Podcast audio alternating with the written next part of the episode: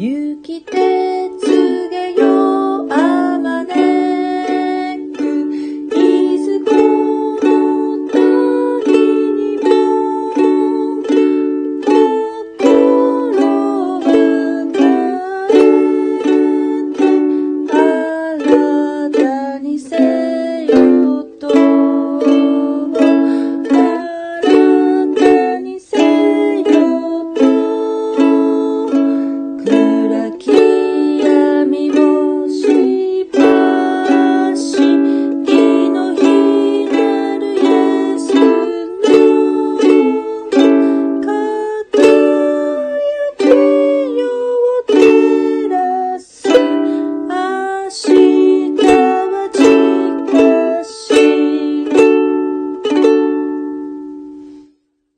ハレルヤ、こんばんは。雪手つげよあまねくという賛美歌でした。はい、今日はマタイの福音書の21章33節、ぶどう園と農夫のたとえというところを読みたいと思うんですけれども、その前に、ちょっと昨日の補足で、私は、口語訳聖書で、ほとんど読んでる。だいたい口語訳聖書を使って、読んでるんですけれども、ちょっとあることに気づきましてね、昨日の箇所で。それが、訳によって、ちょっと、文章が違うんですよ。口語訳ではね、昨日の箇所は、二人の息子の例えというところだったんですけれども、ある人がね、二人の息子がいて、で、兄のところに行って、ぶどう園行って働いてくれ、と言ったが、その兄はですよ。兄はお父さん参りますと、すごく返事が良かったんだが、結局行かなかった。で、兄は返事はするがやらない。軽い人という、文章なんですね。兄が行かなかったんですね。で、弟の方は、最初は嫌ですと断ったんだけれども、後から心を変えて、やっぱり、お父さん仕事するよと。まあ、最初返事は良くなかったんだけども、行動で示したと。この二人のうちどちらが父の望み通りにしたのかという、例え話なんですけれどもね。口語訳では兄が、行かなかった。弟は行ったと。弟をですね、もともとは信仰も聖書知識もなかった酒税人や遊女に例えてあって、そちらの方が、宗教学者とかね、祭司長である、兄にあたる、返事はいい、信仰熱心なように一見見えるが、行動が伴ってないということを、ここへ指摘されたんですね。むしろ信仰も聖書知識もなかったが、バプテスマのヨハネの言葉を信じた酒税人や遊女の方が、救いの先に救われるのであるというふうに、この例えで示されたわけですよね。ところがね、新共同訳で読むと、この兄と弟がね、逆になってるんですよ。で、私の持ってる古い新海訳の方も、やっぱり口語訳と同じように、兄が行かなくて弟が行ったということになってるんですね。あと、新海訳の2017年版はどうなっているのかと言いますと、どうなってるんだろう。新海訳のね、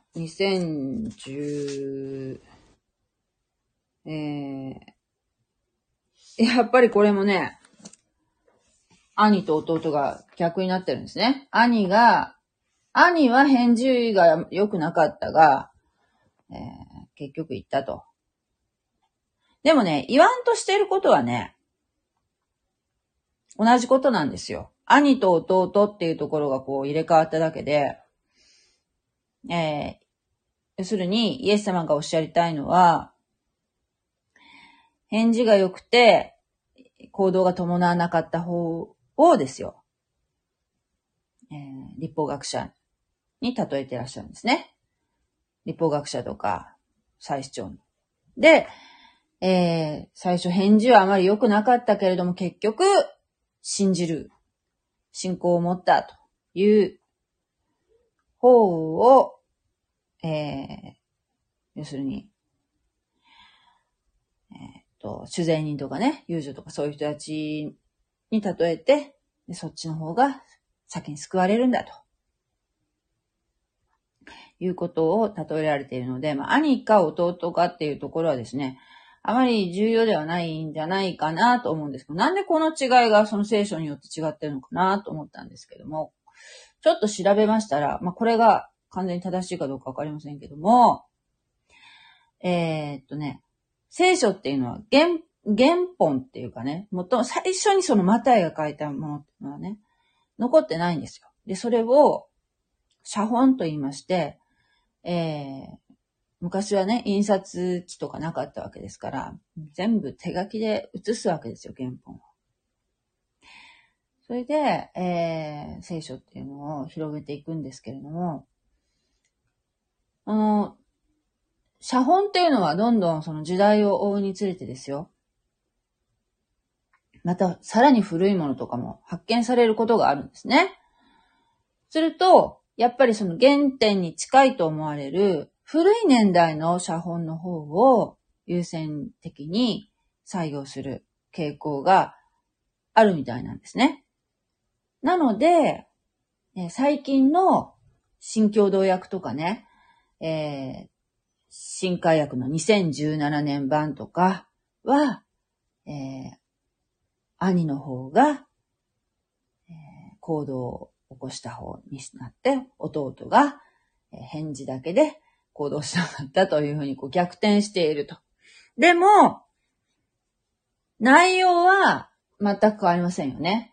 その二人の兄弟がいて、どちらか一方が、すぐ行動して、返事は良くなかったけど行動して、どっちか一方が、返事はいいけど行動に移さなかったということになるんじゃないかと。だから新しい、私のその持ってる口語訳とかは古い、翻訳の聖書になるので、おそらくその時の使った、翻訳するにあたってのギリシャ語の聖書。これギリシャ語で書かれてますからね、マタイの福音書というのは。それを、使った聖書、ギリシャ語の聖書の、違い。で、このようなことがどうも起きたらしいんですね。だけど内容は変わるものではありません。ということを補足しておきたいと思いますね。はい。では、ブドウ園と農夫の例えを読ませていただきます。マタイの福音書21章33節。はい。もう一つの例えを聞きなさい。あるところに一人の家の主人がいたが、ブドウ園を作り、垣を巡らし、その中に酒舟の穴を掘り、櫓を立て、それを農夫たちに貸して旅に出かけた。収穫の季節が来たので、その分け前を受け取ろうとして、しもべたちを農夫のところへ送った。すると農夫たちは、そのしもべたちを捕まえて、一人を袋叩きにし、一人を殺し、もう一人を石で撃ち殺した。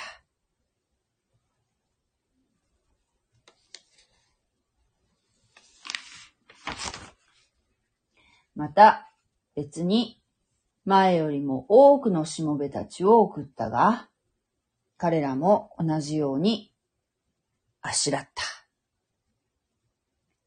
しかし最後に、私の子は敬ってくれるだろうと思って、主人はその子を彼らのところに使わした。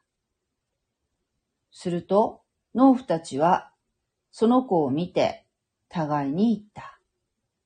あれは跡取りだ。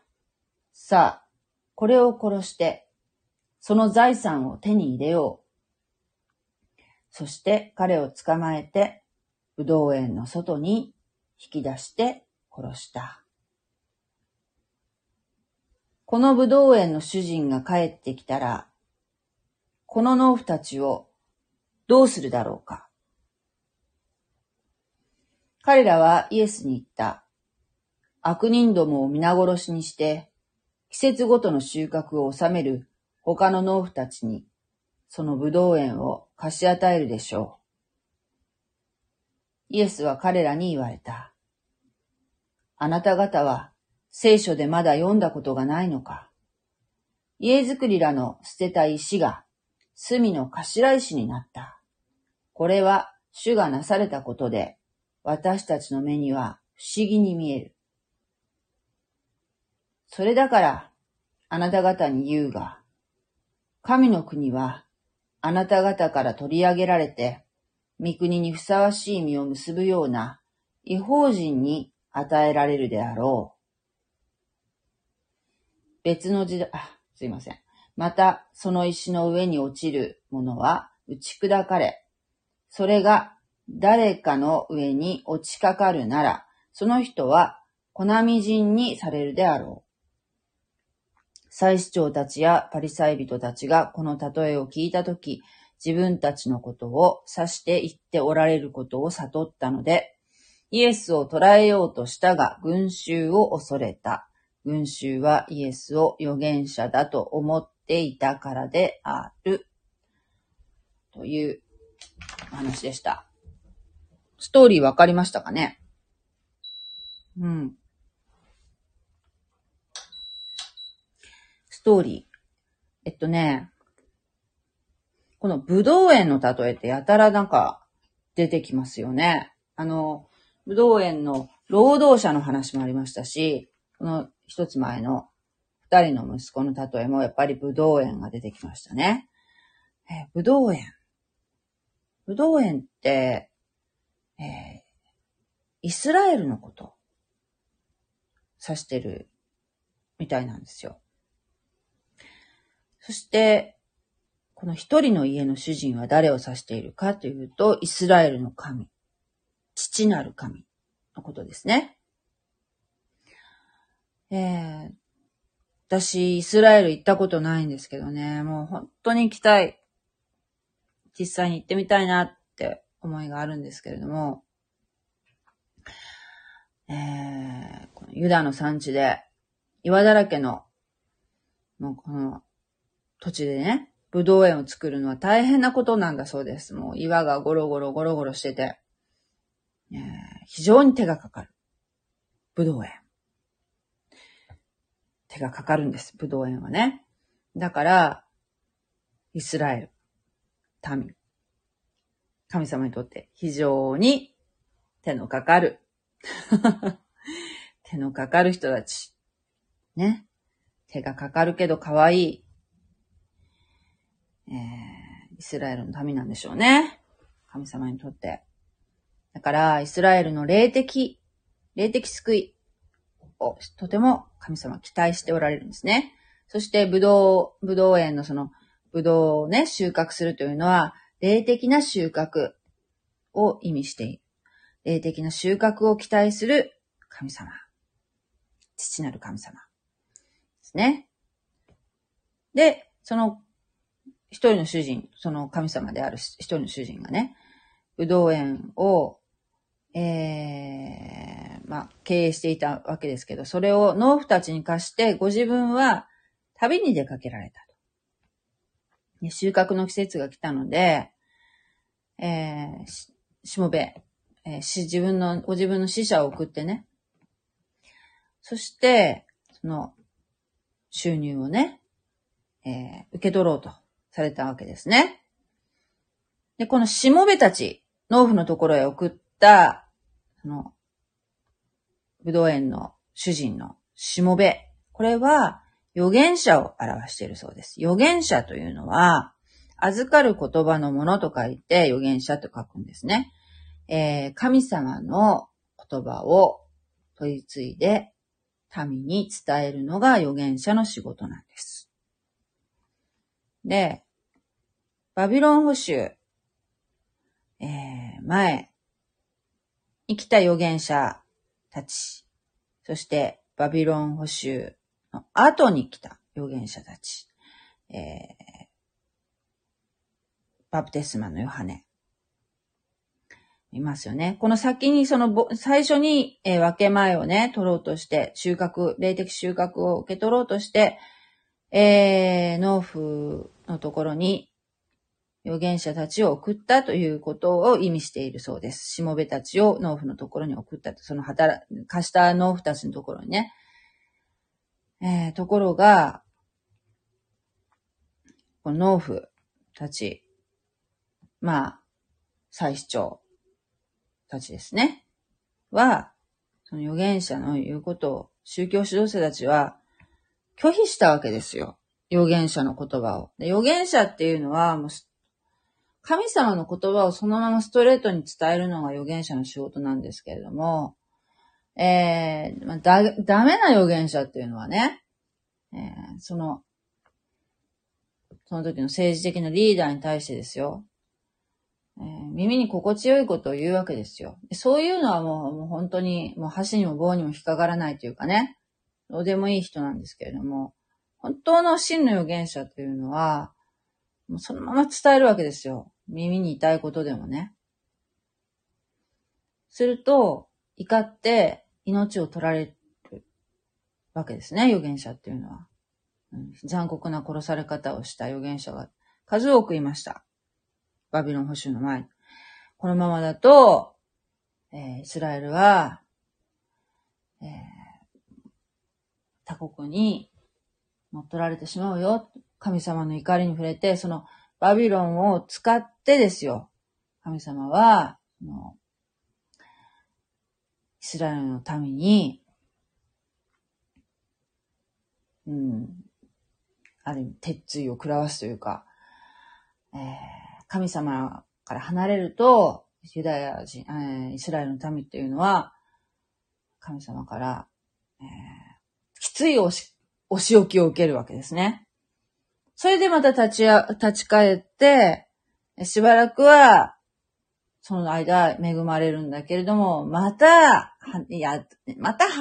れて、神様の言葉から、心から離れていく。その繰り返しの歴史なわけですね。バビロン捕囚の前に預言者たちは、何度も神様の警告を伝えましたけれども、聞き入れられず、捕囚の民となり、まあ、それからですよ。ユダヤ人は、まあ、もう実質ですね。他の国の、もう、ずっと支配下で、細々とやって、で、おったわけですよ。そしてイエス様が十字架にかけられて、それから40年後に、もう本当に完全に、イスラエルという国がなくなりましたね。それから、イスラエルの民は世界中に散らされて、ね、ご存知の通り、様々なね、迫害を受けてきました。キリスト教徒からも迫害を受けました。ね。本当はね、聖書にはそんなね、ことはないんですけども、どういうわけかね、ユダヤ人のその、初期のキリスト教徒っていうのはもちろんユダヤ人からスタートしてるんだけれども、そうなんですよ。キリスト教ってね、言ってるけどね、キリスト教っていうのは、ある意味、聖書的なユダヤ教なんですよ。聖書的なユダヤ教のことをキリスト教というんですね。だけど、最初にヨーロッパの方から伝道がされていきましたよね。そうするうちにですよ、最初はそのユダヤ教徒たち、別にその人たちは、キリスト教になったとか、多分最初はそういう思いなかったと思うんですよ。ユダヤ教の延長だと思ってたはずなんですよ、初期のキリスト教たちはね。だけど、年を追うごとにですよ、次第に最初はそのユダヤ教徒たちばかりだったのに、その異邦人の方にね、伝道していくにつれて、ユダヤ人が排除され、そして聖書の解釈がユダヤ教の、ものの考え方とかね、種族をベースにした解釈をなされるべきだったんですけれども、そういったものが排除されて、どんどんヨーロッパ風になっていくわけですよ。ヨーロッパ風に。だから、聖書の、理解がもうちょっと的が外れたようなね、解釈に変わっていったわけですね。それで、しかもですよ、字も読めない方も多かっただろうし、聖書をね、読む、みんな読めたわけじゃありませんからね、その頃は。宗教改革以降は、庶民も聖書を手にして読むことが若干できるようにはなってきたんですけれども、それまではその要するに司祭任せっていうんでしょうか。その司祭が話す言葉をそのまま鵜呑みにするわけですよね、庶民は。それが、だからですよ、もうこの時のユダヤ教徒のその祭司長たち、みたいな感じ、なんか歴史を繰り返してますよね。キリスト教もね。なんかこの、もう、堕落している状態じゃないですか。この今イエス様のいる状態もね。ちゃんと、モーセの律法という、神様から与えられた律法があるのに、それをきちっと守るっていうことから外れて、口伝律法と呼ばれるね、人間の言い伝えを重視するようになっていったわけですよ。キリスト教もだんだんそういう風になっていったんでしょうね。なんか、本来の教えから。で、おかしいんじゃないかって気づいたのが、やっぱルターとかあの辺あたりの人たちですよね。だから、そっから、カトリックから分かれて、独自路線をなっていくわけですよね。プロテスタントっていうね。だけど、そのルターだって、やっぱユダヤ人のことを迫害してたって聞きますよ。だから、本当に、またやっぱりそのユダヤ人のそういう解釈、ユダヤ人の考え方とか、そういう習俗をもとに聖書を読みましょうっていうのは、本当多分、最近なんじゃないかな。最近っていうかもう本当に、この20世紀になって、そして、1948年にね、まさかのイスラエルが建国されたと。ずっと国がなかったのに建国されたというところからですよ、そういう重要性というものがね、聖書予言がまあなされたわけですからね、このイスラエル建国されたっていうところでね。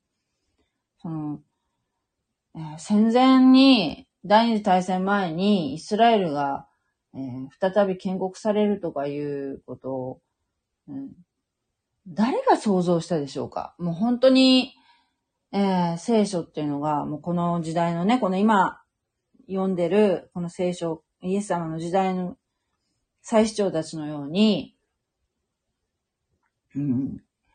信仰というよりむしろ政治の方に、ね、宗教家がですよ。祭司長ですよ。こともあろうことか、祭司長が、復活を信じてないとか、そういう霊的なことをですね、信じてないようなことになってったわけですよね。ある意味、非常に現代的ですよね。それが、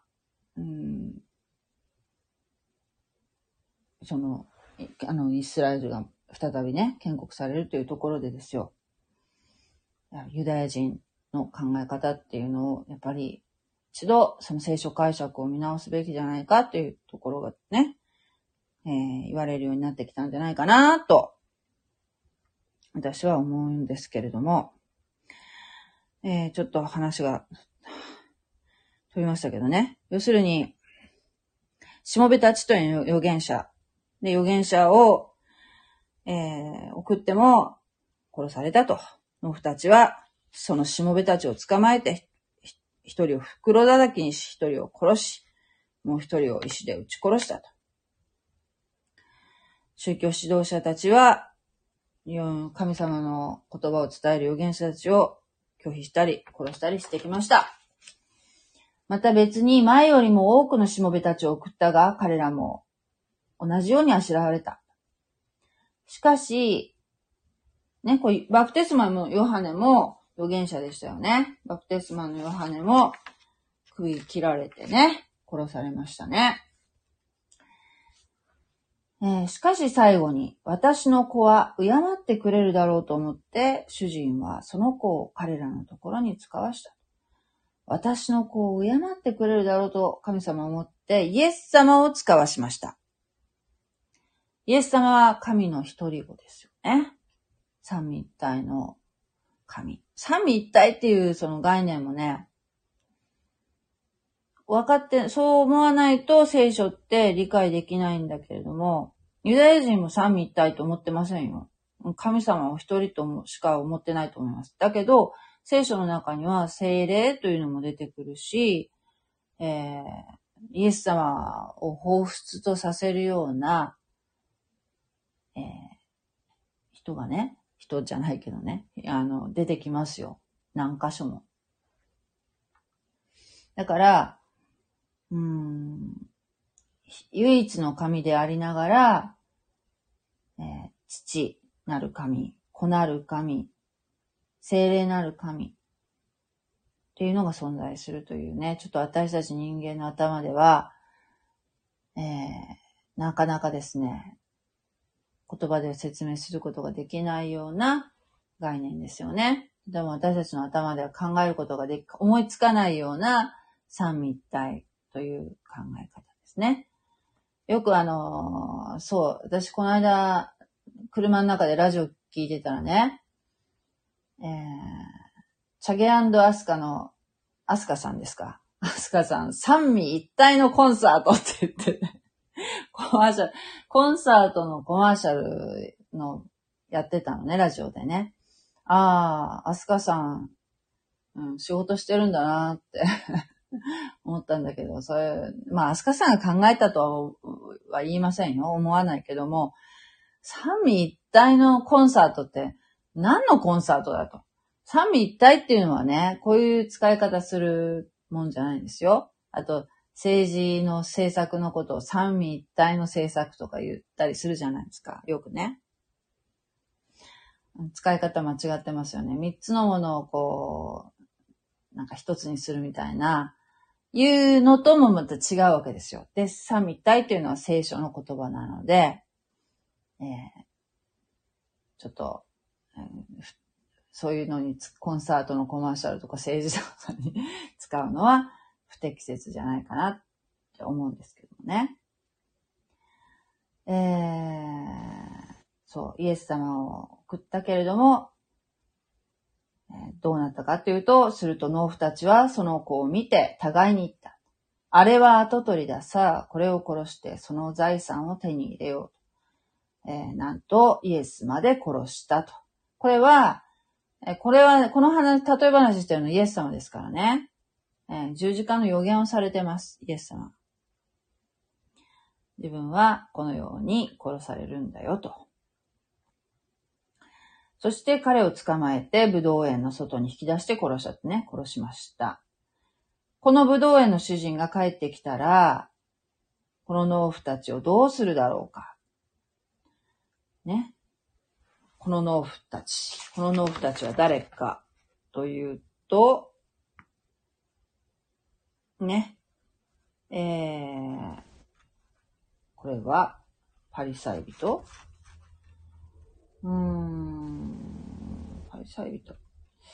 ここで言うとパリサイ人っていうよりあれかな、サンヘドリンの代表、祭司長たちや民の長老たちと言った方がいいのかな、ここでは。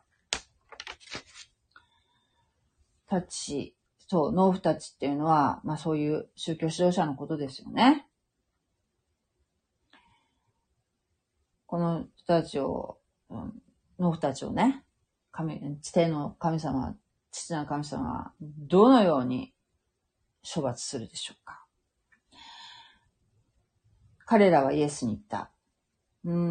悪人どもを皆殺しにして、自分たちのこと言われてるってまだ分かってないのよ。悪人どもを皆殺しにして、悪人って、ね、この農夫ね、皆殺しにして、季節ごとの収穫を収める他の農夫たちにそのブドウ園を貸し与えるでしょう。自分のことをね、本当この通りの正しい答えですよね。正しい答えなんだけど、自分たちのことを言われてるっていうのにまだ気づかず、真面目に答えていますね。イエスは彼らに言われた、祭司長たちに言ったんですね。あなた方は聖書でまだ読んだことがないのか。ね、これ旧約聖書の詩編118編の、ことを言ってますね。家づくりらの捨てた石が、隅の頭石になった。これは主がなされたことで私たちの目には不思議に見える。はい。宗教指導者たちが捨てた石が隅の頭石になった。隅の頭石というのはイエス様のことですね。捨てた石が、殺したものが、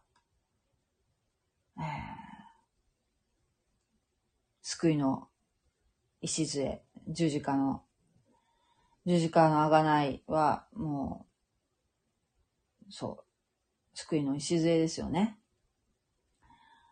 これは主がなされたことで私たちの目には不思議に見えると。こういうイザヤじゃない、詩編のね、予言の言葉ですよね。はい。そうなんですよ。それだから、ここはちょっと重要なとこなんですけど、43節で、それだからあなた方に言うが、神の国はあなた方から取り上げられて、御国にふさわしい実を結ぶような異邦人に与えられるであろうと。これね、異邦人に与えられるであろう。書いてあるんですけど、これ口語訳なんですけどね。つまり、ここの一般的な理解は、要するにユダヤ人、イスラエルの民はイエスを、特に宗教指導者たちね、イエスをメシアと信じなかった、公式見解を出した、イエスの、数々の奇跡は、ベルゼブルから来たもの、悪魔から来たものであって、神から来たものではないって言っちゃったから、もうね。だから、まあ、すべてのユダヤ人じゃないですよ。すべてのユダヤ人がそう思ったわけじゃなくて、でも、もう大多数の、まあ、民族的なユダヤ人の見解がそれだったわけですね。宗教指導者、代表者が言ったわけですから、それを。だからユダヤ人の救いが異邦人に移ったという解釈が一般的理解なんだそうです。で、現にこの口語訳も御国にふさわしい実を結ぶような異邦人に与えられるであろうって書いてあるんですね。だけどね、これ訳によってね、この異邦人っていう部分が、御国にふさわしい実を結ぶような民族に与えられる。民族ってのは、新共同訳は民族って書いてあった。で、新海訳、国民に与えられるであろうと。異邦人って書いてなかったんですよね。なんでここ異邦人にしたのかなと。でもね、違法人って解釈するんだったら、例えばね、国民とかじゃなくて、諸国民とかね、すべての民族とかね、そういう言い方になるらしいんですよ。だから、これ、口語訳は違法人っていう訳にもストレートに書いてあるんですけども、ハーベストタイムの中川先生は、ここは違うんじゃないかなと、おっしゃってたんですね。というのが、要するにさっき申し上げましたけど、伝道がヨーロッパ周りで伝道されましたので、ちょっとヨーロッパ的な考え方っていうかね、もうそのユダヤ人抜きにしたその聖書解釈っていうところにどんどん陥っていったわけですね。それが、知観神学っていうね、考え方、神学的な考え方にのっとると、そのような、イエスをメシアと信じなかったから、ユダヤ人が受けるべき救いが違法人に移ったんだと。つまり、新約聖書のね、解釈の一つなんですって、この知観神学っていうのはね。先民としてのユダヤ人の使命が終わって、新しいイスラエルが教会になったという、新しいイスラエルっていうのがね、ちょっと分かったようで分からないようななんですけど、まあ違法人、ざっくり言うと違法人にそのユダヤ人の使命が終わったって考えてるっていうのがおかしいって言ってるんじゃないかな。この解釈はおかしいと。ユダヤ人の救いが違法人に移ったと。ユダヤ人はもう救われんということですよね。違うと。これは、御国にふさわしい実を結ぶような違法人というんではなく、御国にふさわしい実を結ぶような別の時代のユダヤ人と国民とすればですよ。国民っていうのはその違法人を指すんではなく、別の時代のユダヤ人、つまり、患難時代という、7年間の患難時代というのが終わりの時に来ると。世の終わりの時にね、7年間非常に苦しい、もう今までに人類が経験したことのないような苦しい、7年間、海の苦しみのような7年間が最後の時に来ると。で、その、患難時代を生き延びたユダヤ人がイエス様を最終的に、メシアだったんだ。自分たちが十字架につけ刺し殺したあのイエスは、ナザレのイエスはメシアであったということを知る。そして知って受け入れて救う。その時に救われる。今もね、ユダヤ人の方でイエス様のことを信じる方っていうのはどんどん起こされているそうなんですね、今。その方たちはもちろん救われてますよ。だけど、クリスチャンって言わないのね。クリスチャンっていう言葉はものすごくユダヤ人っていうのはキリスト教徒にもひどい目に遭わされてますからね。ゾッとするわけですよ。キリスト教っていうだけでね。だからね、あの人たちは特別にメシアニックジューというふうに、呼ぶそうなんですね。レムナント、イスラエルの残れるもの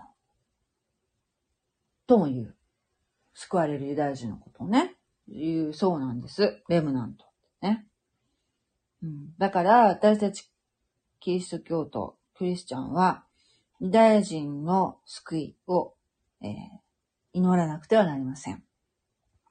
今まで、その、2000年近い間に、ユダヤ人を排除した聖書解釈、間違った聖書解釈があったからですね、間違った解釈をすると、とんでもないことを起こしちゃうんですね。例えば、ナチスのね、大量虐殺とかありましたよね、ユダヤ人はね。なんか、まあ、ヒトラーは自分のことを何と思ってたか分かりませんけど、クリスチャンと思ってたのかもしれませんけども、ね。ああいうとんでもないことをしてしまうわけですよ。ユダヤの聖書を間違って解釈するとね。だから、ここできちっとユダヤ人抜きの聖書解釈ではなく、もうキリスト教っていうのは、急にキリスト教になっていうのがポッと出現したわけじゃなくて、ユダヤ教から繋がってるわけですからね。聖書的なユダヤ教とも言えるわけですから。ユダヤ人ありきの解釈をしていかなくてはいけないなっていうのは思いますね。だからここは主観神学ではなく、ユダヤ人は最終的に救われると、解釈するべきではないかとおっしゃってました。そのように理解してます。でまたその石の上に落ちるものはイエス様のね、石、イエス様、隅の頭石の上に落ちるものは打ち砕かれ、それが誰かの上に落ちかかるならその人は粉みじんにされるであろう。粉々になる。二つのグループに分けられる。イエスを信じるか信じないか。イエス様を信じるか信じないかで、二つのグループに分けられるわけですね。救われるグループと救われないグループ。ね。本当に今こそイエス・キリストを信じ受け入れる者は祝福されますから。ね、必ず祝福されます。だから信じてほしいな、思いますね。祭司長たちやパリサイ人たちがこの例えを聞いたとき、自分たちのことを指して言っておられることを悟ったので、イエスを捕らえようとしたが、群衆を恐れたと。人を恐れた。